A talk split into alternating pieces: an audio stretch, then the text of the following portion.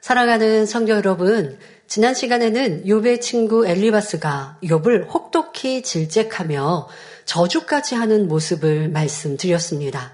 엘리바스는 욥에게 내가 악인이고 강포자이기 때문에 하나님께서 작정하여 너를 멸망의 구렁텅이로 빠뜨리신 것이니 이제 너는 어둠 가운데서 나오기를 바라지도 말라 말했지요. 욥이 자신을 생각할 때에 악인이고 강포자라면 친구들이 이처럼 찌르는 말을 할 때 아무런 대꾸도 못하고 그냥 넘겨버릴 수도 있습니다.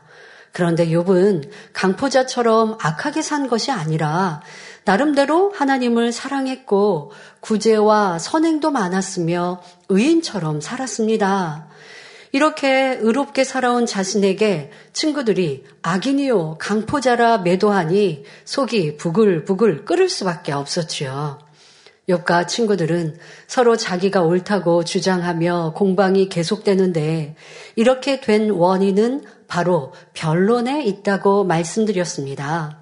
사람 사이에 변론이 계속되면 서로 감정이 대립하여 다툼이 일어납니다. 욥의 친구들처럼 내 편에서 상대를 화나게 한 것은 생각하지 못하고 무조건 상대의 잘못만 들춰내며 상대를 매도하는 일까지 생기죠. 여러분, 대화할 때 이런 모습들 우리가 항상 생각하고 주의하시길 바랍니다. 여러분들은 좋은 의도로 말했다 할지라도 상대가 듣기에 기분이 상하고 찔림이 되고 라고 한다면 그래서 상대가 그렇게 말하잖아요. 악을 바치게 한다면, 악이 더 드러나게 한다면 그런 대화는 여러분들이 잘못입니다. 상대가 받지 않아서예요 라고 말하지 마시고 여러분들이 과한 것이고 상대를 찌르고 있는 것이라는 것. 그래서 내 하던 말을 멈출 줄 알아야 하고요. 내가 아무리 옳은 말을 할지라도 상대의 표정도 살피고 상대의 기분도 생각해 볼 줄 알아야죠. 그래서 우리가 선의 사랑이 넘치지 않더라도 사람 관계만 좀 잘하는 화평을 이루고 좀 이런 덕이 있는 사람이라고 하면요. 어떤 지적의 말, 이 말을 하면 상대가 필요한 말이어서 해야 되지만 상대가 별로 듣기는 좋지 않은 말. 그런데 해야 되는 말이라고 하면요. 상대가 기분 좋을 때 한단 말이에요. 지금 기분이 좀 안 좋고 어디에서 야단 맞고 왔는데 거기에다 대고 또 내가 기분 나쁜 말 해보세요. 상대가 이미 마음문을 닫고 있기 때문에 튕겨져 나가죠. 그런데 꼭 해야 되는 말인데 이거 말하면 좀 이렇게 기분이 상할 수도 있지만 내가 잘 돌려서 말해야 되는 그런 필요성이 있잖아요. 그럴 때는 기분도 살피면서 어디서 칭찬받고 오늘 기분 좋은 일이 있다. 뭐 보너스라도 탔다라고 하면 그런 때 아유 축하한다라고 칭찬하고 나서 그런데 이렇게 이렇게 또 할 수도 있는 것이고, 그러니까 말도 지혜가 있고, 수예배 때 하신 말씀처럼 상대를 배려하면요. 상대의 기분도, 또 상대의 지금 처한 상황도 이렇게 배려하면 할 말과 하지 않을 말, 또 가장 적절한 때가 언제일까라는 것도 알 수 있는 것이지요.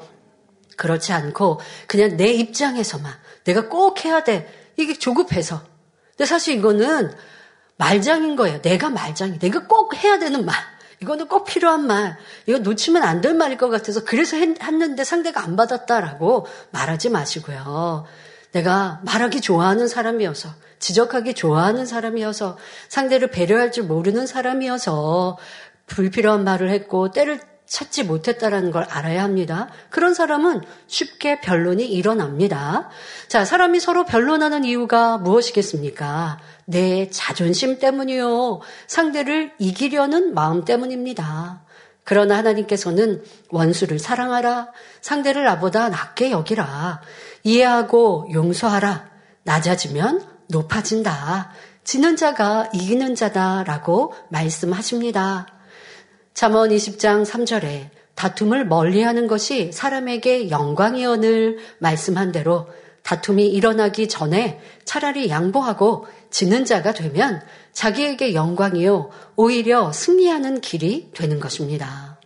우리가 변론을 할 때 내가 여기에서 입을 다물면 말을 멈추면 지는 것 같아서 내가 틀린 것 같아서 상대방이 막 맞다고 주장하고 나도 맞다고 주장하고 있는데 어, 이렇게 되다가는 변론밖에 안 되고 싸움이 일어나겠구나 하고 멈출 줄 알아야 되는데 왜 멈추지 못하느냐?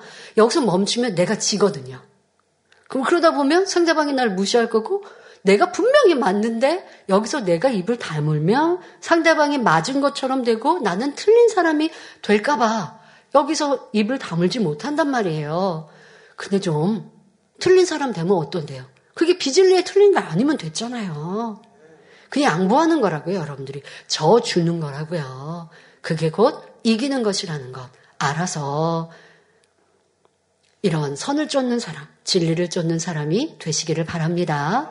우리 성도님들은 하나님의 자녀답게 다툼과 변론을 버리고 서로 섬기고 사랑함으로 그리스도의 빛과 향기를 바라시기 바랍니다. 여러분, 서로 옳다고 할 때요. 내가 입을 다물었습니다. 그러면 지금 당장은 상대가, 어, 내가 맞잖아. 내가 이겼어. 하고 의기양양할 것처럼 보이죠. 예, 그럴 수 있습니다. 그런데요, 내가 선한 마음으로, 사랑으로, 양보하면서 그렇게 입을 다물고, 그렇다고 해서 말할 때, 어, 너가 맞아. 이런 거는 아니었지만, 아니었어요. 틀린 거를 주장하는 걸 맞다라고 할 건 아니었기 때문에 서로 다른 의견을 주장했던 내 입을 다물었던 것이고, 자, 그런데 그 상황이 내가 멈추었더니 상대가 의기양양하게 자기가 맞았다고 막 생각하는 것처럼 보인단 말이에요. 그런데 선과 진리를 쫓고자 그렇게 한 발 물러섰다면요. 시간이 지나면 상대에게 깨우침이 올 때가 있어요. 성령께서 역사하셔서 깨우침이 된다면 좋을 것이고 혹여 그리하지 않은 세상 사람과의 관계라 한다 할지라도 내가 가는 곳 있는 곳에서는 다툼이 일어나지 않습니다. 근데 그 사람은 있는 곳마다 큰 소리가 나거든요. 나는 져줬, 졌기 때문에 큰 소리가 나지 않았지만 분명히 주장했던 상대방은 가는 곳마다 큰 소리가 나고 있을 거예요. 그러면 어느 순간에 나와 자신과 비교할 수 있게 되는 거거든요. 이렇게 되면 결국 깨우침이 되는 것이고, 그리고 여러분 세상을 살면서 꼭 옳다, 그르다라고 그렇게 흑백을 갈리지 않아도 되는 일들이 참 많거든요. 그런데 우리는 그렇게 내가 맞다, 옳다, 당신이 틀렸지? 그거는 그렇게 해서 잘못됐어. 라고 하는 주장을 대화 속에 얼마나 많이 하고 있는지 그래서 변론이 일어나고 다툼이 일어났던 것임을 알아서 고쳐가시면 좋겠습니다. 자, 오늘도 엘리바스가 욥을 향해 힐난하는 말이 계속됩니다. 욥기 15장 26절부터 28절에 그는 목을 굳게 하고 두터운 방패로 하나님을 치려고 달려가나니 그 얼굴에는 살이 찌고 허리에는 기름이 엉기었고 그는 황무한 성읍 사람이 살지 아니하는 집 돌무더기가 될 곳에 거하였음이니라 말합니다. 여러분 지금 이 어, 3절을 읽으면 뭐 앞에는 목이 곧았다 하면 좀 교만한 사람 같은데 뒤에, 뒤에는 사람이 살지 않는 돌무더기에 거한다. 뭔가 이 지금 문장 안에서 보면 좀 이해가 안 되는 앞에 말과 뒤에 말이 좀 연결이 안 되는 것처럼 깊이 생각하며 읽으셨다면 그렇게 여러분들이 의구심을 가질 수 있는 지금 말입니다. 그런데 이 말을 풀어드리면 무릎을 치시면서 아 이런 의도로 엘리바스가 말하였고 있구나 깨달을 텐데요. 이제 설명하겠습니다. 자 변은 익을수록 고개를 숙인다는 말처럼 교양이 높고 인품이 뛰어난 사람일수록 겸손히 고개를 숙이는 반면 교만한 사람은 고개를 꼿꼿이 세우는 경향이 있습니다. 본문에 목을 굳게 한다고 하는 것은 바로 이러한 교만한 사람의 모습을 말하는 것이지요. 또 두터운 방패로 하나님을 치려고 달려간다는 것은 하나님 앞에 계속 불순종해 나가는 것을 말합니다. 엘리바스는 욥이 이처럼 교만하고 불순종하는 사람이라고 설명하고 있습니다. 본문에 얼굴에 살이 찌고 허리에 기름이 엉기었다는 것은 좋은 음식을 잘 먹어서 살이 찌고 배가 나온 모습을 묘사한 것이지요. 즉 물질적으로 부요한 상태를 의미합니다. 다시 말하면 욥이 교만해져서 하나님을 배반한 이유는 물질의 부요함 때문이라고 설명하고 있는 것입니다. 성경을 보면 이러한 경우가 많이 나옵니다. 예를 들어 솔로몬 왕은 하나님을 사랑하여 1천번째까지 드렸고 하나님의 축복을 받아 역대 왕들 중에 가장 큰 부귀와 영화를 누릴 수 있었습니다.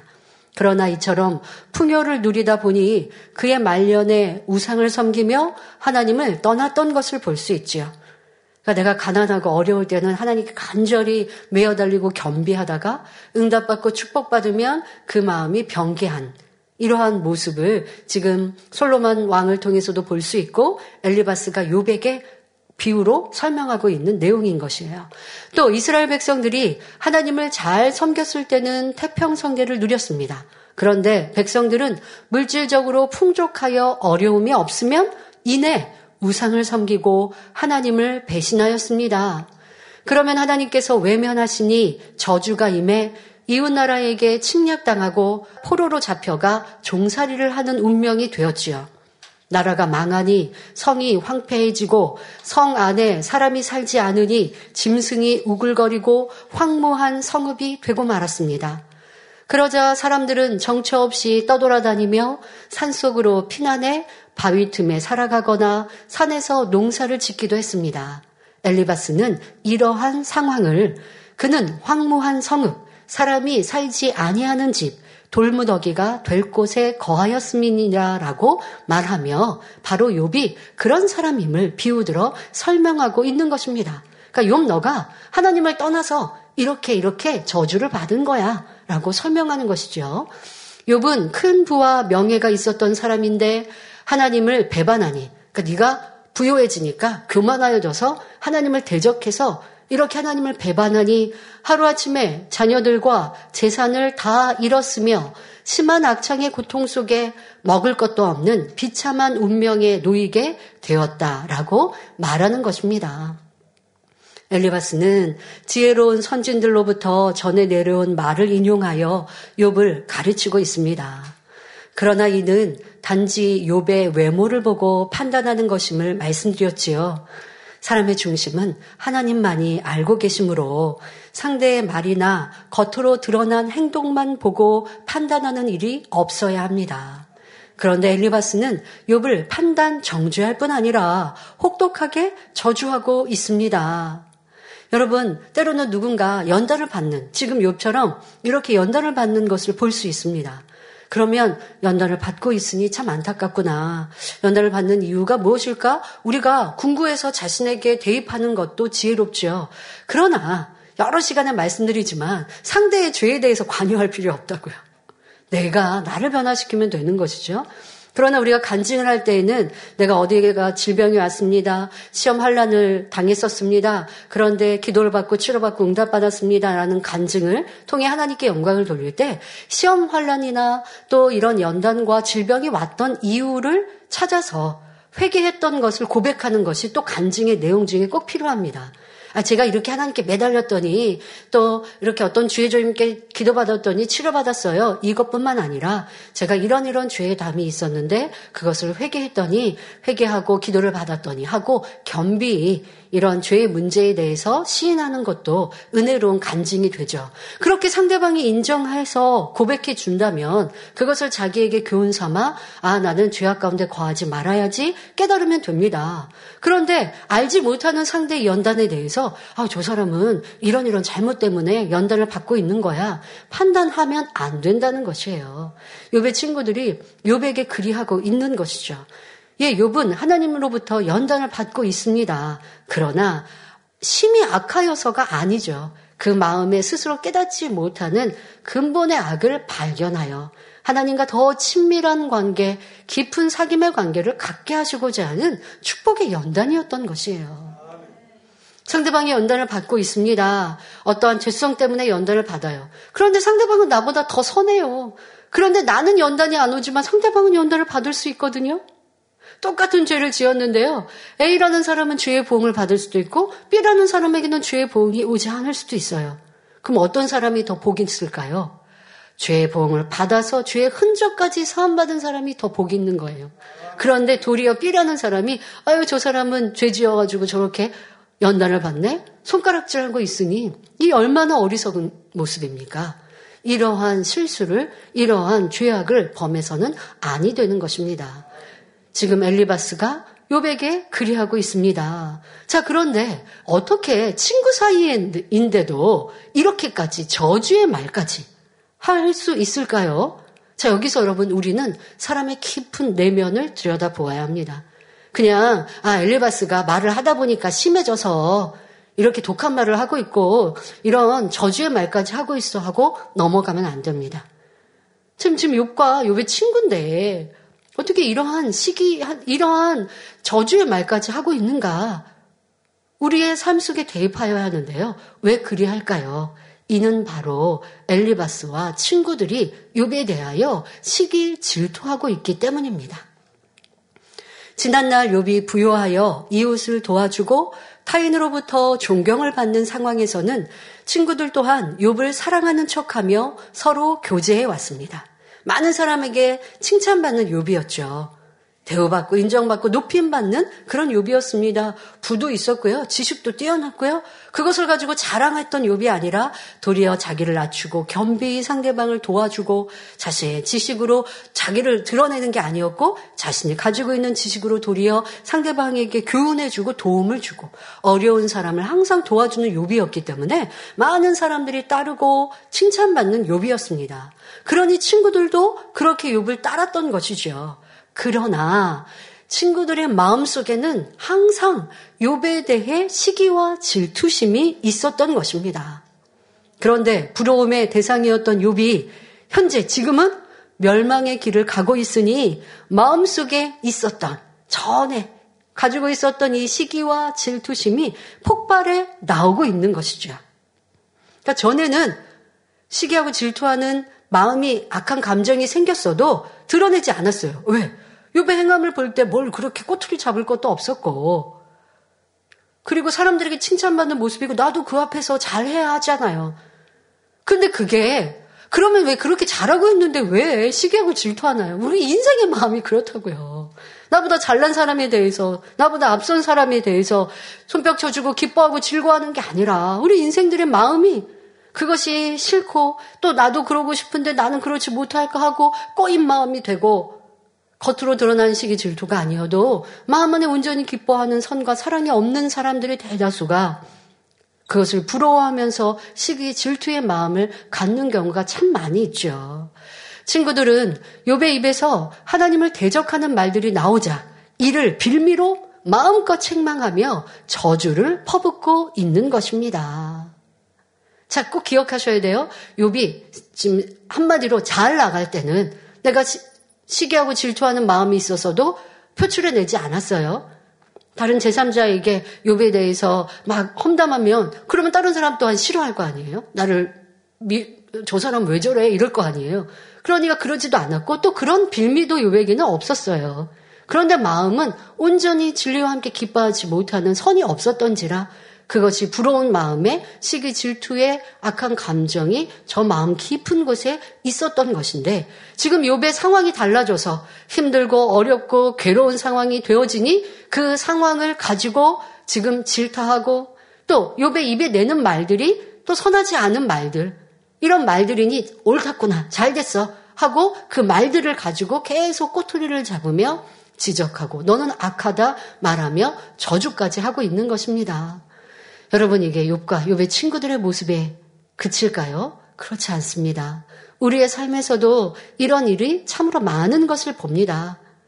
여러분 자신에게도 발견해야 되고 우리 주변도 그리하고 세상도 사회도 얼마나 이런 일들이 많은지 생각해 보십시오. 상대가 힘도 있고 지위도 높으니 그런데 내가 상대방이 싫단 말이에요. 그렇지만 나보다 힘이 세니까 실은 내색은 할 수 없어요. 그러니 불편함을 그냥 묻어둡니다. 그런데 웬일입니까? 상대가 어려움을 당합니다. 그러니 이제까지 감춰두었던 미움과 감정을 쏟아내며 비판하는데 도리어 다른 사람보다 더 죽이려 하는 것도 볼 수 있습니다. 그러니까 모르는 사람이 또 질타하는 거랑 더 무섭게 가까이 함께 있던 친구나 사랑했다라는 사람들이 더 죽이려고 하는 이러한 악한 모습도 참으로 많이 보지요. 친구 사이에도 나보다 더 잘난 상대에 대해 마음속으로는 시기 질투가 일어나지만 겉으로 표현하지 않다가 상대가 어려움을 당할 때 그 친구를 더 괴롭히는 이러한 사람들도 볼 수 있지요. 바로 우리 인생의 더럽고 추한 악의 모습입니다. 친구들의 모습이 나의 모습은 아닌지 돌아보시길 바랍니다. 그 여러분들의 친인척 관계에서도 왜 우리나라 속담에 사촌이 땅을 사면 배가 아프다. 이게 다 시기 질투의 마음이죠. 그런데 지금 표현하지 못했는데 상대방이 어려움을 겪을 때에는 더 안 좋은 말들을 쏟아내고 내가 가졌던 감정들로 그 사람을 힘들게 하고 괴롭게 하는 이러한 모습은 여러분 삶의 과거에 있지 않았습니까? 또 현재 내 주변에 있는 사람, 싫은 사람, 불편한 사람, 그런데 그 사람이 어려움을 당하니 더 질타하는 이런 모습은 아니었는지 심히 악한 모습입니다. 자, 이어지는 6기 15장 29절 30절에 그는 부여하지 못하고 재산이 항상 있지 못하며 그 산업이 땅에서 증식하지 못할 것이며 흑암한 데를 떠나지 못하리니 불꽃이 그 가지를 말릴 것이라 하나님의 입김에 그가 떠나리라 말합니다. 즉 욥이 옛날과 같이 다시는 부유해질 수 없으며 재물이 불어나지 않을 것이라 말하고 있는 것입니다.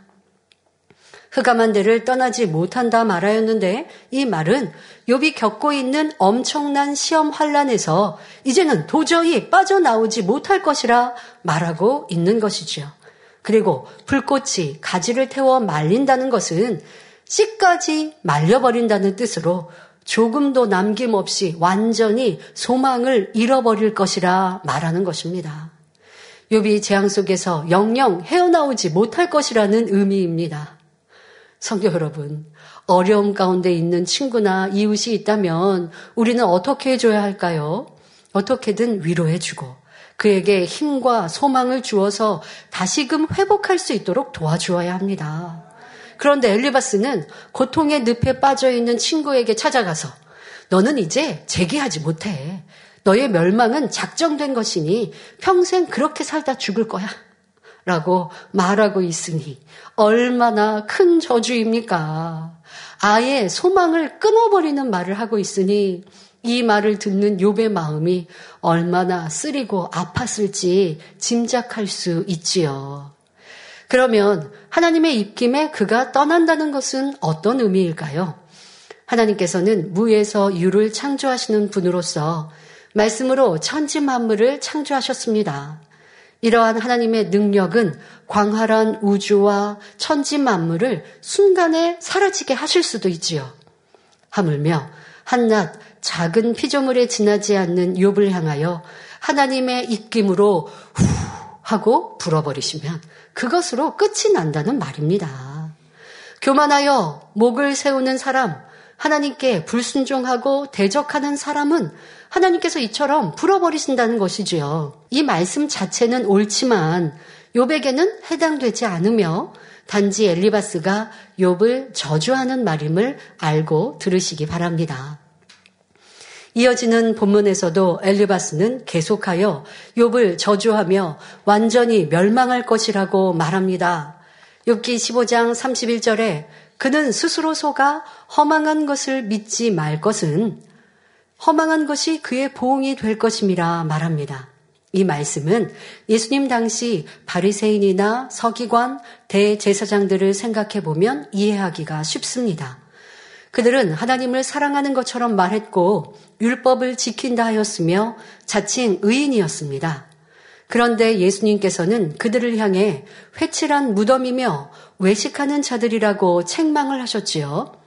그들은 구세주로 오신 예수님이 눈앞에 계신데도 알아보지 못하고 십자가에 못 박은 장본인들이었습니다.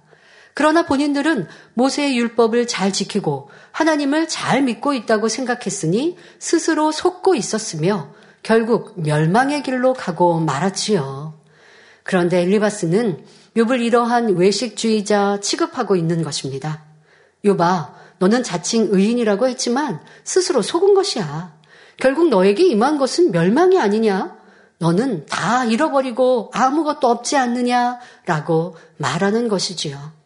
뿐만 아니라 욥기 15장 32절에 그의 날이 이르기 전에 그 일이 이룰 것인즉 그 가지가 푸르지 못하리니 말합니다. 그의 날이 이르기 전에 즉 욥 내가 광명을 보기 전에 지금까지 말했던 이 저주들이 임할 것이니 너는 회복될 것을 꿈도 꾸지 마라. 이렇게 말하고 있는 것입니다. 참 악하고 독한 말이죠. 여러분 문제는 나는 내 입에 내 생각에 이러한 악을 담지 않았었는가 돌아보셔야 합니다. 현재는 그리하지 않아도 과거에 그런 말들은 있지 않았는가. 특히 말로 내었다면 분명 상대에게 심히 민망히 여기고 죄송해 하셔야 돼요. 그리고 가서 시간이 지난 일이어도 회개할 수 있으면 회개하셔야 되고요.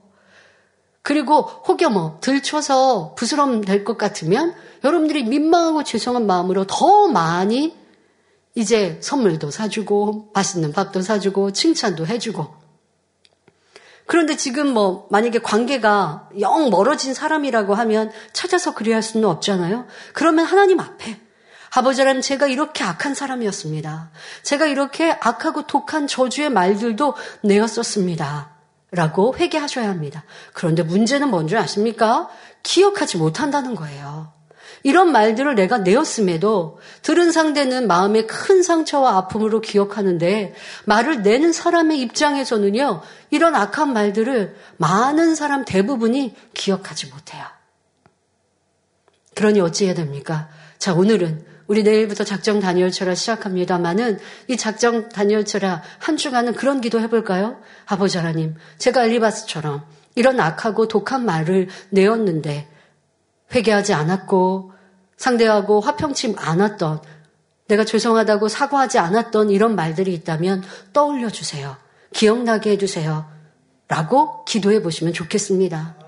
그리고 앞서 말씀드린 대로 화해할 수 있다면 화해하시고 도리어 선을 쌓으시고요. 그런데 세상에 그런 말 있죠. 긁어부스럼 만든다는 말처럼 뭐 10년, 20년 전 다 지나간 얘기들 괜히 꺼내서 내가 예전에 이런 말 했는데 상대방이 잊어버렸는데 그런 말까지 내가 꺼내서 다시 상기시킬 필요는 없잖아요. 그럴 때는 여러분들이 선물도 사주고 밥도 사주고 칭찬의 말도 해주고 그러나 다시 만날 수 없는 사람이라면 아버지 앞에 철저히 눈물로 회개하셔야 된다고요. 이거는 심히 악하고 독한 말이라고요. 내 안에 그런 악이 문제는 지금도 가지고 있어요. 자, 이런 것을 찾아서 지금 엘리바스의 이런 악한 말들을 들을 때, 야, 이거 참 이런 의미로 했구나 하고 넘어가시면 소용이 없습니다. 우리에게 이런 악은 있지 않았는가? 라고 살피셔야 하겠고요. 자, 만민의 대부분의 성도님들은 지금 이러한 악한 말을 할 리는 없습니다.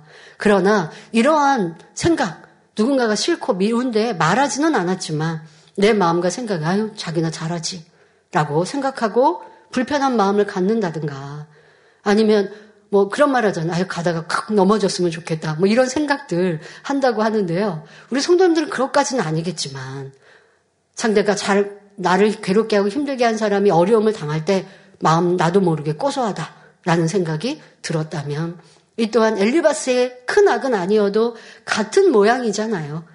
그런 큰 악은 아니었다 할지라도 아직도 남아있는 이런 쓴뿌리들을 찾아서 버려 가시면 좋겠습니다.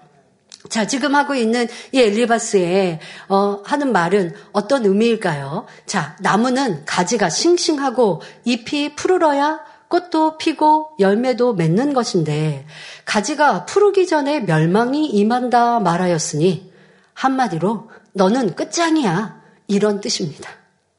이처럼 엘리바스는 요백에 앞으로 회복될 것이라는 어떤 희망도 아무 소망도 갖지 말라고 하고 있는 것입니다. 그냥 너 소망이 없어가니 너 이제는 절대 그런 소망도 품지 마. 뭘 하려고도 하지 마. 라고 아예 그 싹조차도 다 잘라버리고 뽑아버리고 있습니다. 자, 이어지는 6기 15장 33절에 포도 열매가 익기 전에 떨어짐 같고 감남꽃이 곧 떨어짐 같으리라 말합니다. 성 여러분, 포도 열매가 주렁주렁 열렸는데 미처 익기도 전에 병충해로 다 떨어진다면 얼마나 허망한 일입니까?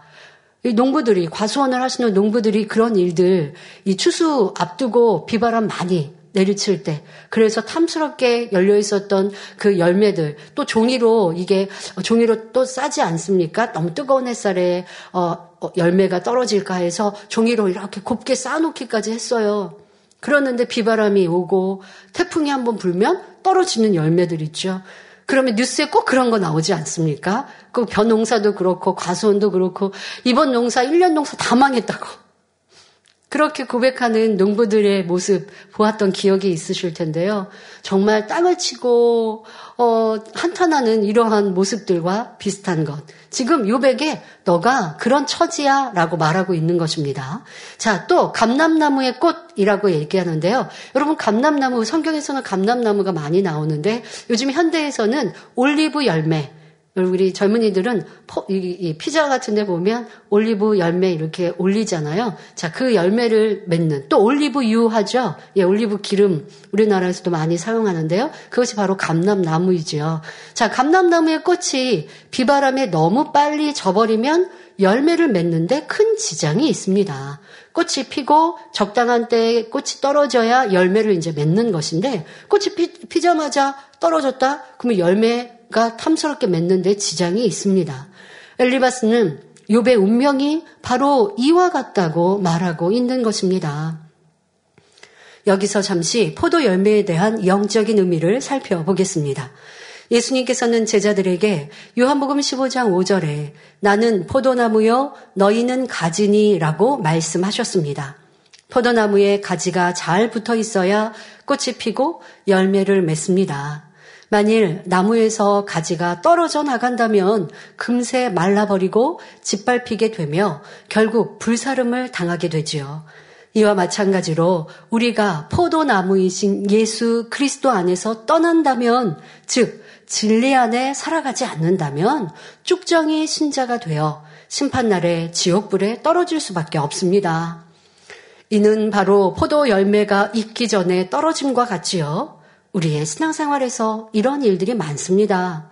포도 열매가 맺힌 나무에 비바람이 불면 연약한 가지는 잘려나가고 열매는 우수수 떨어지듯 원수마귀 사단은 우리의 환경이나 주변 사람들을 통해 시험을 가져다 줍니다. 비바람, 태풍처럼 시험을 통해 열매가 떨어지고 가지가 나무에서 끊어져 나가도록 만들지요. 이로 인해 믿음이 온전하지 않거나 진리 안에 온전히 서지 않은 성도들은 믿음을 잃고 주님을 떠나기도 합니다. 그러니 우리는 항상 깨어 있어 말씀 안에 살아야 합니다. 또한 항상 깨어 있어 시험에 들지 않게 기도해야 합니다. 그럴 때 어떤 미혹이나 시험이라도 넉넉히 이길 수 있는 것입니다. 특히 시험 중에 무언가를 선택할 때 참 위험해요. 내가 시험 들었어요. 안 충만해요. 그럴 때 뭔가를 자꾸 선택하시는 경우가 있는데 그러면 저는 그런 얘기를 해요. 그런 선택을 선택지를 가지고 이렇게 하려고 합니다라고 오면 지금 기도 성령 충만하십니까? 충만히 기도하셨습니까? 성령 충만할 때 결정하셔야 후회가 없습니다. 라고 답을 해드려요. 지금 본인이 선택한 거에 옳다 그러다 답을 안 하고 성령 충만하시면 그 선택을 따르시지 마. 내가 성령 충만하다라는 나를 평가할 때 그리하지 않으면 쉽게 선택하지 마십시오. 조금 더 시간을 가지십시오 라고 하는데 그렇게 답을 해드려도 안 충만할 때, 안 충만하니까 잘못된 선택을 쉽게 합니다. 그러면 그것이 사망으로 가고 멸망으로 가는데 그런 어리석은 선택들을 많이 하더라고요. 그러면 원수마귀 사단은 여러분들 안 충만하게 하고 안 충만할 때 자꾸 선택하게 만들어요. 그런데 그것은 아버지 원하시는 진리의 길, 바른 길, 천국 가는 길이 아니라 그 길에서 옆길로, 새길로 빠져서 사망으로 멸망으로 인도하는 길임을 알아서 진리 안에 바로 서고 불같은 기도를 통해 성경 충만함을 유지하셔서 나무에 떨어지지 않는 잘 붙어 있는 나뭇가지요. 그 안에 풍성한 열매를 맺혀 가시기를 바랍니다. 다시 본문으로 돌아와서 엘리바스는 유백에 욥기 15장 34절에 사곡한 무리는 결실이 없고 뇌물을 받는 자의 장막은 불탈 것이라 말합니다. 엘리바스는 욥을 사곡한 사람, 즉 요사스럽고 마음과 행동이 바르지 못한 사람으로 비유하며 이런 사람에게는 아무런 결실이 없다고 말합니다. 또 뇌물을 받은 나쁜 사람이라고 말하는데 엘리바스는 욥에게 왜 이런 말을 하는 것일까요? 정말 엘리바스가 어, 자, 부유하고 했을 때 뇌물을 받았을까요? 그렇지 않습니다. 욥이 부유할 때 많은 사람을 구제하였으며 연약한 이들에게 힘을 주고 덕과 사랑을 베풀었습니다. 그러다 보니 자연히 욥의 도움을 받았던 많은 사람들을 통해 여러 가지 선물이 들어오게 되었지요. 예를 들면 내가 열, 상대가 힘들고 어려울 때 구제해 줬어요. 그런데 구제받은 상대가 이제 어려움에서 모면하고 내가 나도 부여하게 되었어요. 그러면 나를 도와준 사람에게 얼마나 감사합니까? 그러니 감사하여서 보답하려 할 거 아니겠습니까? 선물도 가져올 것이고 감사하다 할 것이고. 그래서 요백에는 이렇게 감사의 표현들을 하는 사람들이 많이 있었던 것이에요. 욥의 친구들은 이처럼 사랑받고 칭송받는 욥을 시기 질투 속에 바라보았는데 당시에는 그 당시에는 이를 드러내지 않았습니다. 그런데 이제 서로 변론하다 보니 예전에 은근히 시기하고 질투했던 마음이 드러나는 것입니다.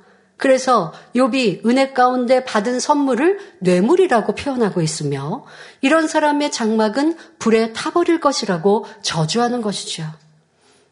여러분, 이러한 모습도 사람 사이에 참 많죠. 앞서 말씀드린 대로 상대가 잘 나갈 때는 내 마음에 불편한 걸 내색하지 않다가 상대가 어려움을 겪으면 더 괴롭힌다라고 말씀드렸는데, 전에 했던 것들이 선행이고 좋은 모습이었는데, 상대방이 지금 어려움을 당하면 그것까지 바꿔서, 응, 상대방이 잘했던 것을 잘못했다.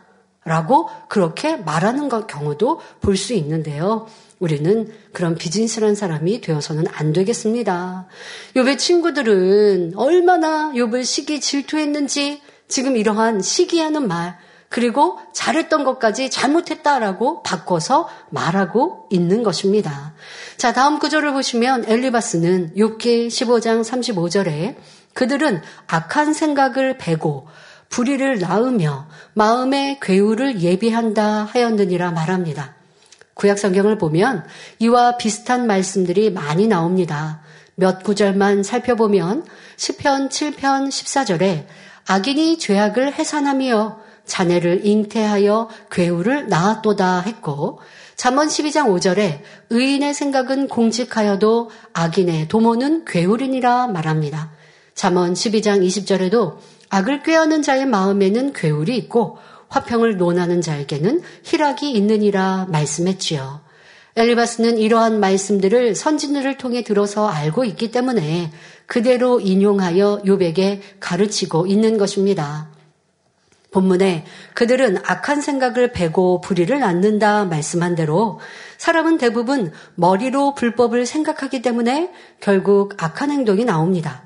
탐욕이 있는 사람은 어떻게 하면 부귀를 얻을까? 어떻게 하면 다른 사람의 재산을 가로챌까 하는 생각을 생각을 먼저 하고 그 다음으로 이것을 마음에 심습니다. 이 마음이 요동하여 결국 악한 행동, 행함으로 나오는 것이지요. 즉, 탐심이 있기 때문에 생각을 통해 사단의 유혹을 받아들여서 결국 사기나 횡령, 도둑질 등 악한 행동이 나오게 되는 것이지요. 그러므로 창세기 6장 5절을 보면 하나님께서 홍수로 세상을 심판하시기 전에 사람의 죄악이 세상에 관영했고 그 마음의 생각의 모든 계획이 항상 악할 뿐이었다 말씀하고 있는 것입니다. 마음이 악함으로 생각까지도 악한 것입니다. 그러나 마음 자체에 악이 없으면 생각을 통해 사단이 역사할 수 없습니다. 마태복음 15장 18절에 입에서 나오는 것들은 마음에서 나오나니 말씀한 대로 악한 마음이 없으면 악한 생각이나 행동이 나올 리 없지요.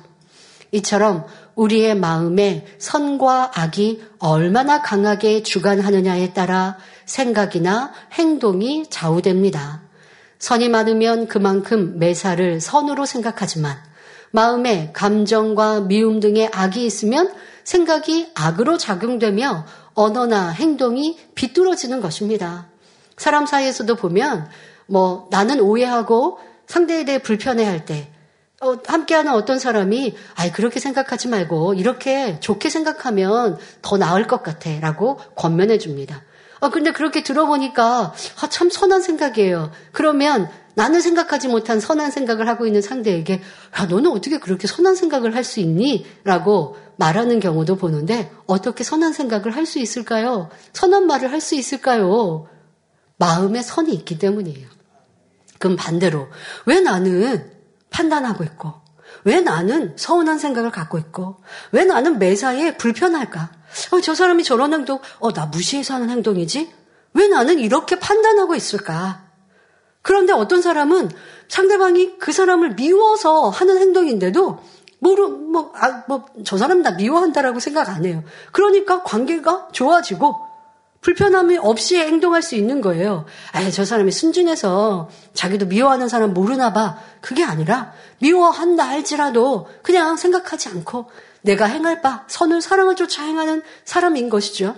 근데 나는 왜 상대가 나를 미워하는 것도 아닌데 미워한다고 속상해하고 있고 상대가 괴롭히려고 이런 말을 한 것도 아닌데 왜 저 사람은 나를 그 매사에 꼬투리를 잡지라고 내가 혼자 내 생각에 서운한 생각, 미운 생각, 괴로운 생각, 또 자존심 상해하는 생각, 왜 나는 이것밖에 못해 하고 나를 괴롭히는 생각, 왜 이러한 생각들이 많을까요? 바로 마음에 선이 부족하고 악이 많기 때문인 것이죠.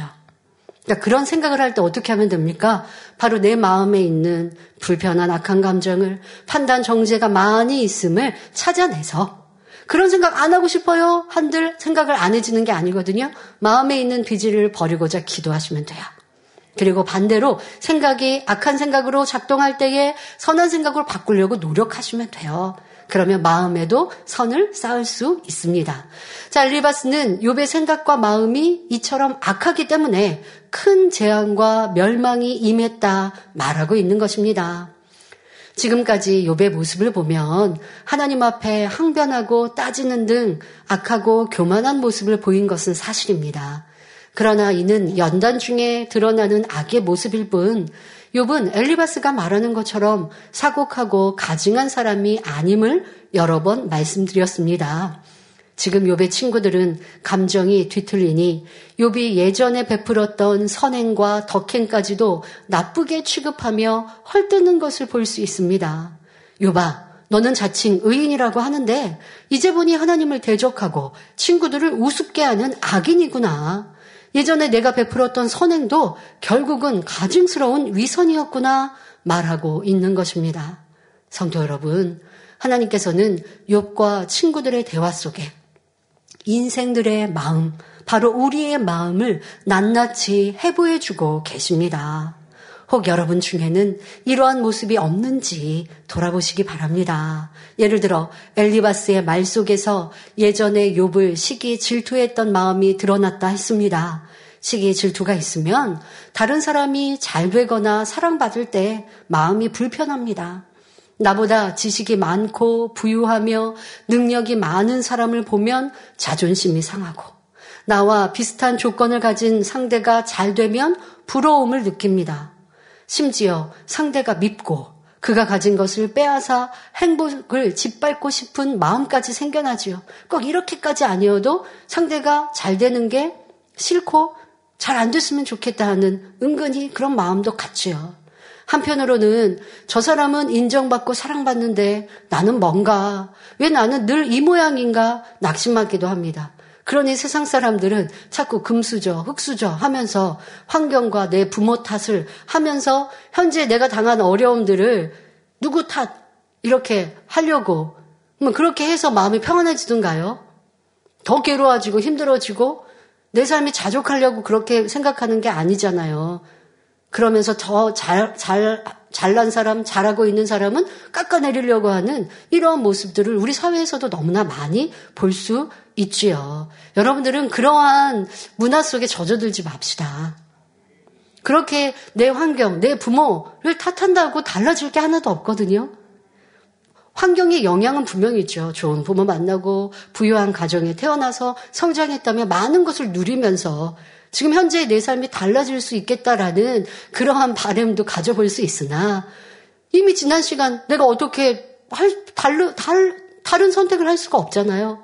지금 또 학교 생활 속에서 아유 나는 좋은 학원 못 다녀서 좋은 과외 못 받아서라고 할 것이 아니라 내가 성격을 내가 만들었고 내가 선택했던 것들 또 지금도 여러분들은 선택하고 있단 말이에요.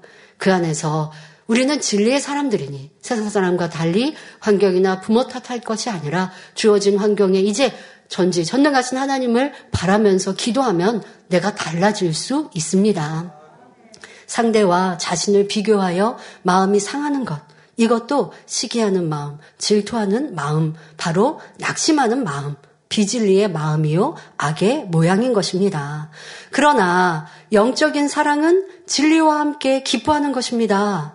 마음에 시기 질투가 없고 진정한 사랑이 있다면 상대가 잘 될 때에 낙심하지 않고 함께 기뻐하지요.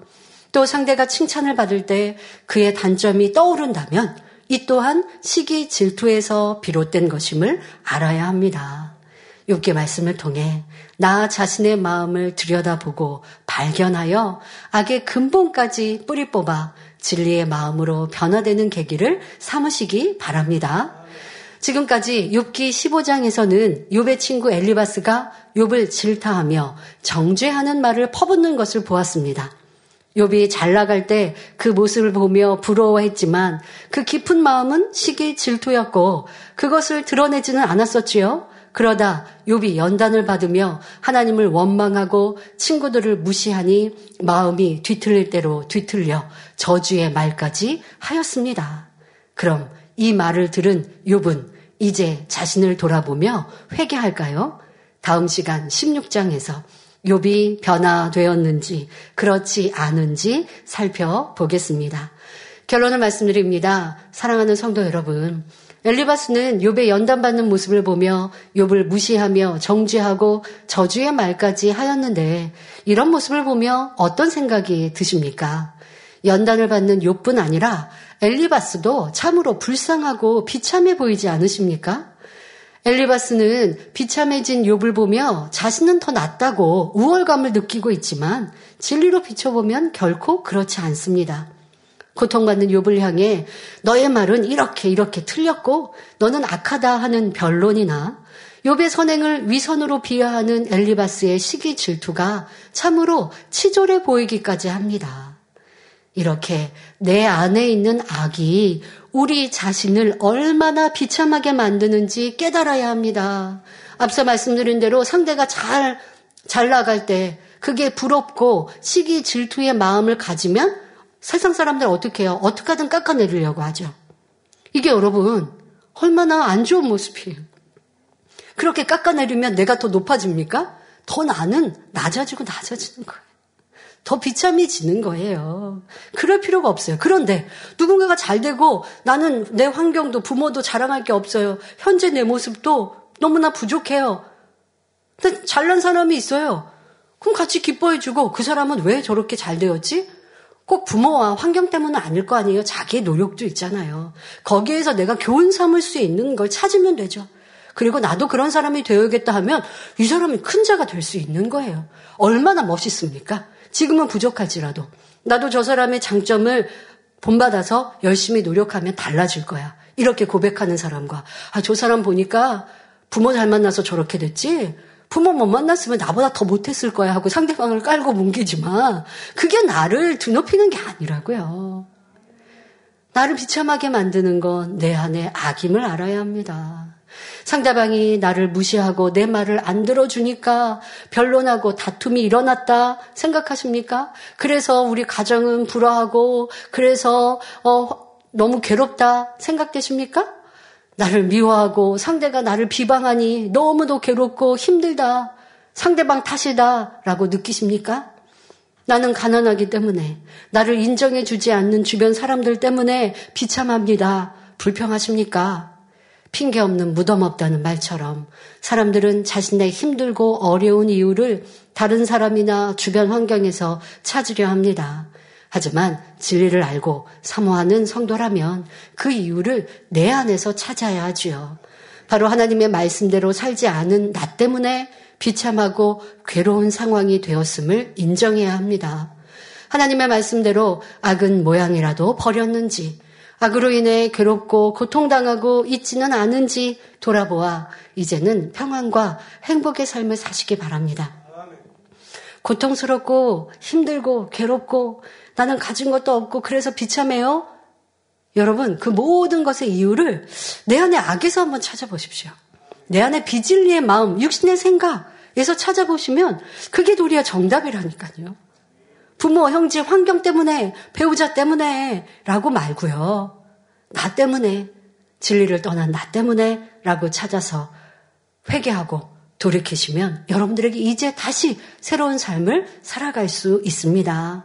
바로 용서하고 이해하며 양보하고 섬기는 영적인 사랑을 이룰 때 나를 미워하고 힘들게 하는 상대가 있다 해도 하나님께서 내 편이 되시니 원수라도 화목하게 해주실 수 있는 것입니다.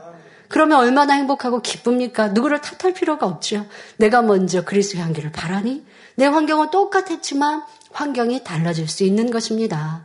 우리 성도님들은 오직 하나님의 말씀대로만 순종하셔서 모든 사랑과 평함을 이루고 하늘나라에서나 이 땅에서도 큰 자로 인정받으시기를 주님의 이름으로 축원합니다. 할렐루야 전능하신 사랑의 아버지 하나님 이 시간 기도 받는 모든 성도님들 위해 안수하여 주옵소서.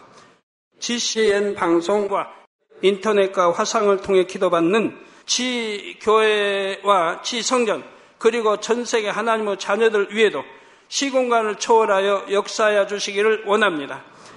믿어지는 믿음을 주시고 부정적인 생각과 의심의 세력을 물리쳐 주옵시며 모든 시험 환란도 물리쳐 주옵소서. 머리부터 발끝까지 오장 육부 뼈 마디마디 온몸의 신경 조직 세포 등 아픈 곳마다 성령의 불로 태우시고 근본의 빛으로 역사하여 주옵소서. 예수 그리스도의 이름으로 명하노니 원수마귀 사단 모든 질병 균 연약함아 물러가라 빛이 여임하라 모든 불친 난치병도 성령의 불로 태워 깨끗하게 역사하여 주옵소서. 말라리아를 비롯한 모든 풍토병도 물리쳐 주옵소서. 깨끗함을 입을 지어다. 감기, 기침, 열, 몸살, 독감 등 각종 유행성 질병도 다 물러가라. 어떠한 유행성 질병 균도 틈타지 않게 지켜 주옵소서. 위암, 폐암, 간암, 유방암, 자궁암, 대장암, 피부암 등 각종 암과 에이즈, 백혈병, 뇌졸중, 고혈압, 저혈압, 심장병, 폐병, 위장병, 당뇨, 부인병, 피부병, 갑상선, 질환과 모든 염증도 깨끗게 하여 주옵소서. 소아마비, 중풍, 관절염, 디스크도 온전케 하여 주옵소서. 요통, 두통, 신경통을 비롯한 모든 통증은 사라질 지어다. 간질, 자폐증, 우울증, 조울증, 노이로제 등 모든 정신질환도 물러가라. 모든 마비된 것도 풀어지고 일어나 걷고 뛸지어다. 눈도 잘 보이게 하옵시고 귀도 잘 들리게 하여 주옵소서.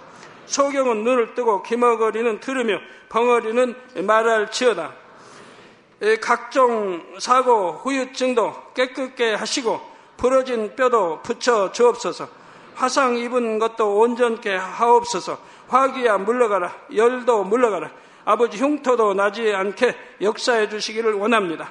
마약을 비롯하여 각종 약물과 독극물 중독도 깨끗함을 입을 지어다. 죽은 신경과 세포가 살아나며 죽은 자도 살아나게 하여 주옵소서. 잉태어 축복도 주시기를 원합니다. 잉태 축복을 받으라 예수 그리스도의 이름으로 명하느니 원수막이 사단아 하늘 공중 곳에 잡은 악의 영들아 물러가라. 그의 사자들도 물러갈지니라. 이 땅의 악한 영, 더러운 영, 거짓되고 간사한 영, 이간질하고 미혹하는 모든 어둠들은 물러가라. 모든 흉악의 결박을 풀고 어둠아 물러가라. 빛이 여 임하라. 아버지 하나님 부르짖어 기도할 수 있는 능력을 주시고 죄를 버리고 성결될 수 있는 능력을 주옵소서. 영원히 잘됨 같이 범사에 잘되게 하시고 가정의 복음화도 이루어 주시기를 원합니다. 한 주간도 모든 사고와 재앙으로부터 지켜주시고 불통이 없는 형통한 삶을 살 수 있도록 축복해 주옵소서. 성령의 불담으로 천군 천사와 주님의 불꽃 같은 눈동자로 모든 하나님의 자녀들과 가정, 일터, 사업들을 지켜주시기를 원합니다. 학생들에게 지와 명철을 더하시고 공부도 할 수 있는 뜨거운 마음과 열정도 더하여 주옵소서. 마음과 생각을 세상에 빼앗기지 않도록 지키시고 하나님을 뜨겁게 사랑하는 학생들로 축복하여 주옵소서. 하나님의 자녀들이 먹으나 마시나 입으나 무엇을 하든지 하나님 앞에 영광 돌리는 삶이 되게 축복하여 주시기를 원합니다. 나는 하나님을 만났노라 체험했노라 응답 받았노라 축복 받았노라 간증하는 입술이 되게 역사하여 주옵소서. 아버지 하나님 감사합니다. 홀로 영광 받으옵소서. 우리 주 예수 그리스도의 이름으로 기도하옵나이다. 아멘.